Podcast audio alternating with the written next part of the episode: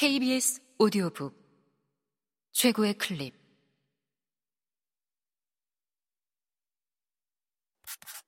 KBS 오디오 북.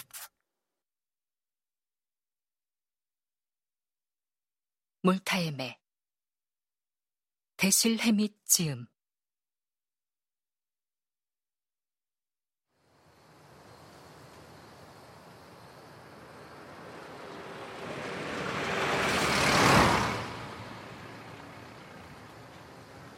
발밑 바로 아래 터널에서 자동차 한 대가 마치 후폭풍에 날려온 것처럼 쌩 튀어나오더니 눈 깜짝할 사이에 멀어져 갔다. 터널 입구에서 멀지 않은 곳에 있는 두 상가 건물 사이에 가로 걸린 대형 광고판에는 영화 광고와 가솔린 광고가 붙어 있었다. 그리고 그 앞에 한 사내가 엉거주춤한 자세로 고개를 푹 숙이고 있었다. 그는 뒤에 있는 광고판 아래가 보일 정도로 머리가 보도에 닿을 듯 몸을 수그리고 있었다. 그가 이처럼 그로테스크한 자세를 유지할 수 있었던 것은 한 손으로 바닥을 짚고 다른 한 손으로 광고판의 초록색 지지대를 꽉 붙잡고 있었기 때문이다. 또 다른 사내 둘도 광고판 한쪽 끝에 어정쩡한 자세로 나란히 서서 광고판과 건물 사이에 몇 센티미터 남짓한 공간을 들여다보고 있었다. 광고판 반대쪽 끝에 있는 건물 측벽은 아무 장식이 없는 회색으로 광고판 뒤쪽 땅을 굽어보고 있었다. 측벽에 비친 불빛 사이로 이리저리 움직이는 사람들의 그림자가 언뜻 언뜻 지나갔다. 스페이드는 난간에서 몸을 돌려 사내들이 모여있는 부시가 쪽 골목으로 걸어갔다.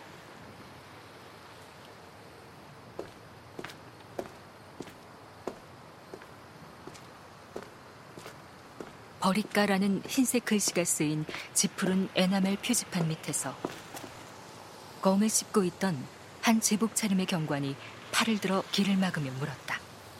여긴 무슨 일이십니까? 샘 스페이드요. 톰 프라우스의 전화를 받고 왔어. 아, 어서 오십시오. 경찰이 서둘러 팔을 거두며 말했다. 몰라봤습니다. 다들 뒤쪽에 계십니다. 경관이 엄지로 어깨 너머를 가리키며 말했다. 정말 안 됐습니다. 그러게 말이오. 스페이드는 골목 쪽으로 걸어갔다.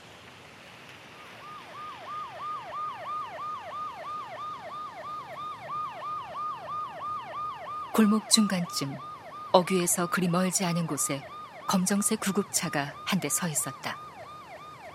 구급차 뒤쪽에 있는 왼쪽 통로는 거친 판자를 나란히 붙여 만든 허리 높이만한 울타리로 막혀 있었다.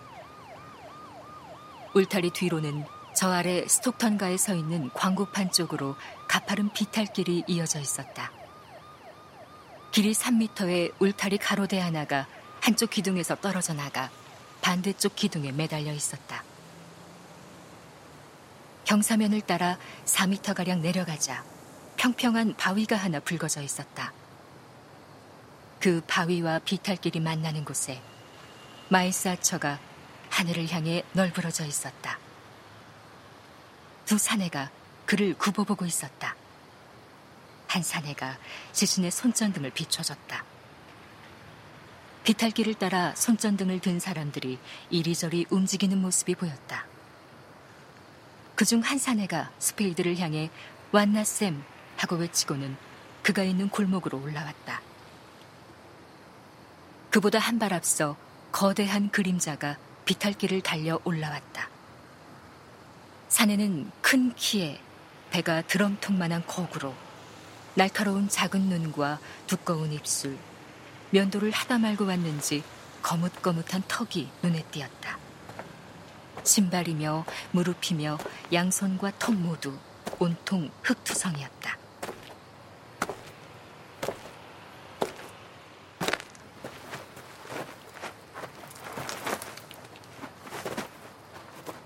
옮기기 전에 자네가 보고 싶어 할 것 같아서.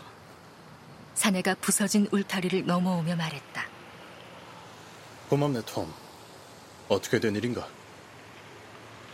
스페이드는 울타리 기둥에 팔꿈치를 괴고 그 아래 누워있는 친구를 내려다보며 고갯짓으로 인사를 하는 사람들에게 역시 고갯짓으로 일일이 인사를 받았다.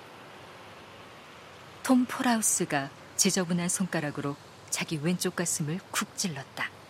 심장을 정통으로 맞았어. 이걸로. 톰은 코트 주머니에서 묵직한 권총을 꺼내 스페이드에게 내밀었다. 권총의 패인 부분에 진흙이 묻어 있었다. 웨블리야. 영국제 맞지? 스페이드는 울타리 기둥에서 팔꿈치를 떼고 고개를 숙여 권총을 살펴봤지만 받아들지는 않았다. 그래. 웨블리 포스베리 자동 권총이군. 틀림없어. 8연발 38구경. 요즘은 만들지 않아. 몇 발이나 나갔지? 한 발. 톰이 다시 자기 가슴을 쿡 찌르고는 중얼거렸다. 그 친구 울타리에 부딪혔을 때 이미 죽은 게 틀림없어. 톰이 다시 진흙투성이가 된 권총을 들어올리며 스페이드에게 물었다. 이런 거 전에 본 적 있나? 스페이드가 고개를 끄덕였다. 웨블리 포스베리라면 몇 번 봤지. 스페이드는 흥미 없다는 듯 무심히 대꾸하고는 빠른 어조로 말했다. 그러니까 여기서 맞았겠군. 안 그래? 지금 자네처럼 울타리를 등지고 서서 말이야. 그 친구를 쏜 자는 여기 있었고 스페이드는 별안간 톰 앞으로 다가가 정면에서 가슴 높이로 손을 올려 검지로 방아쇠를 당기는 시늉을 했다. 총을 맞자 마일스는 뒤로 넘어지며 울타리를 부수고 굴러 떨어지다가 바위에 걸린 거야. 안 그래? 에, 그렇다고 봐야지. 톰이 눈썹을 찡그리며 천천히 대답했다. 코트에 화약이 눌러붙어 있었어. 처음 발견한 사람은 누군가? 순찰 중이던 실링이란 친구야. 부시가에서 걸어오던 중이었는데 여기에 도착한 순간 차 한 대가 방향을 틀며 이쪽으로 헤드라이트를 비추는 바람에 부서진 울타리를 보았대. 그래서 무슨 일인지 보러 갔다가 발견한 거야. 그 차는 조사해봤나? 아니, 아무것도 모르네, 쌤. 실링은 차에는 전혀 신경 쓰지 않았어. 그때는 문제가 있었는지도 몰랐으니까. 파월가에서 내려오는 동안 이 골목에서 나온 사람은 아무도 없었다더군. 있었다면 자기가 못 봤을 리 없을 거라면서. 다른 쪽 길은 스톡톤의 광고판 아랫길 뿐이야. 하지만 그리로는 아무도 지나가지 않았어. 안개 때문에 길이 질척거렸는데 유일하게 남은 흔적은 마일스가 미끄러진 것과 이 총이 굴러간 자국뿐이었거든. 종소리 들은 사람은 없나? 피라막을. 이거 보라고, 쌤. 우리도 지금 막 온 참이야. 누군가 듣기야 했겠지만 그건 지금부터 조사해 봐야 해. 톰이 몸을 돌려 울타리의 한쪽 다리를 올리며 말했다. 저 친구 옮기기 전에 한번 내려가 볼 텐가? 됐네. 톰이 잠시 흠칫하더니 적이 놀란 듯 작은 눈으로 물끄러미 스페이드를 바라봤다. 자네가 봤잖아. 빠짐없이 잘 봤겠지. 스페이드가 응수했다. 톰은 여전히 스페이드를 응시하면서 의아하다는 듯 고개를 흔들며 다리를 도로 내렸다. 총은 뒷주머니에 있었네.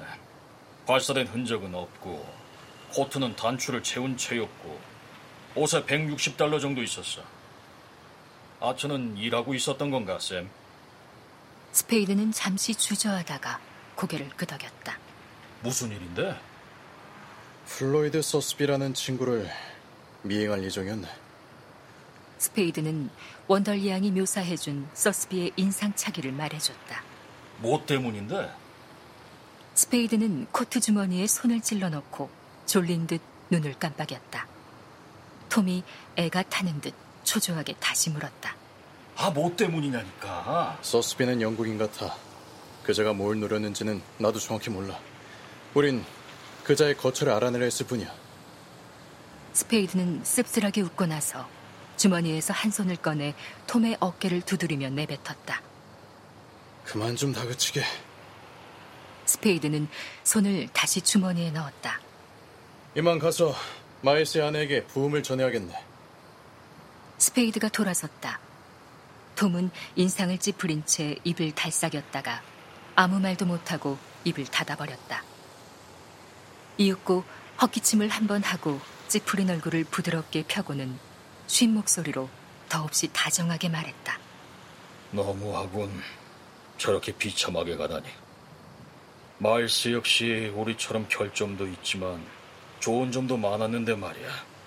그야 그렇지. 스페이드는 건성으로 대꾸한 뒤 골목을 나섰다.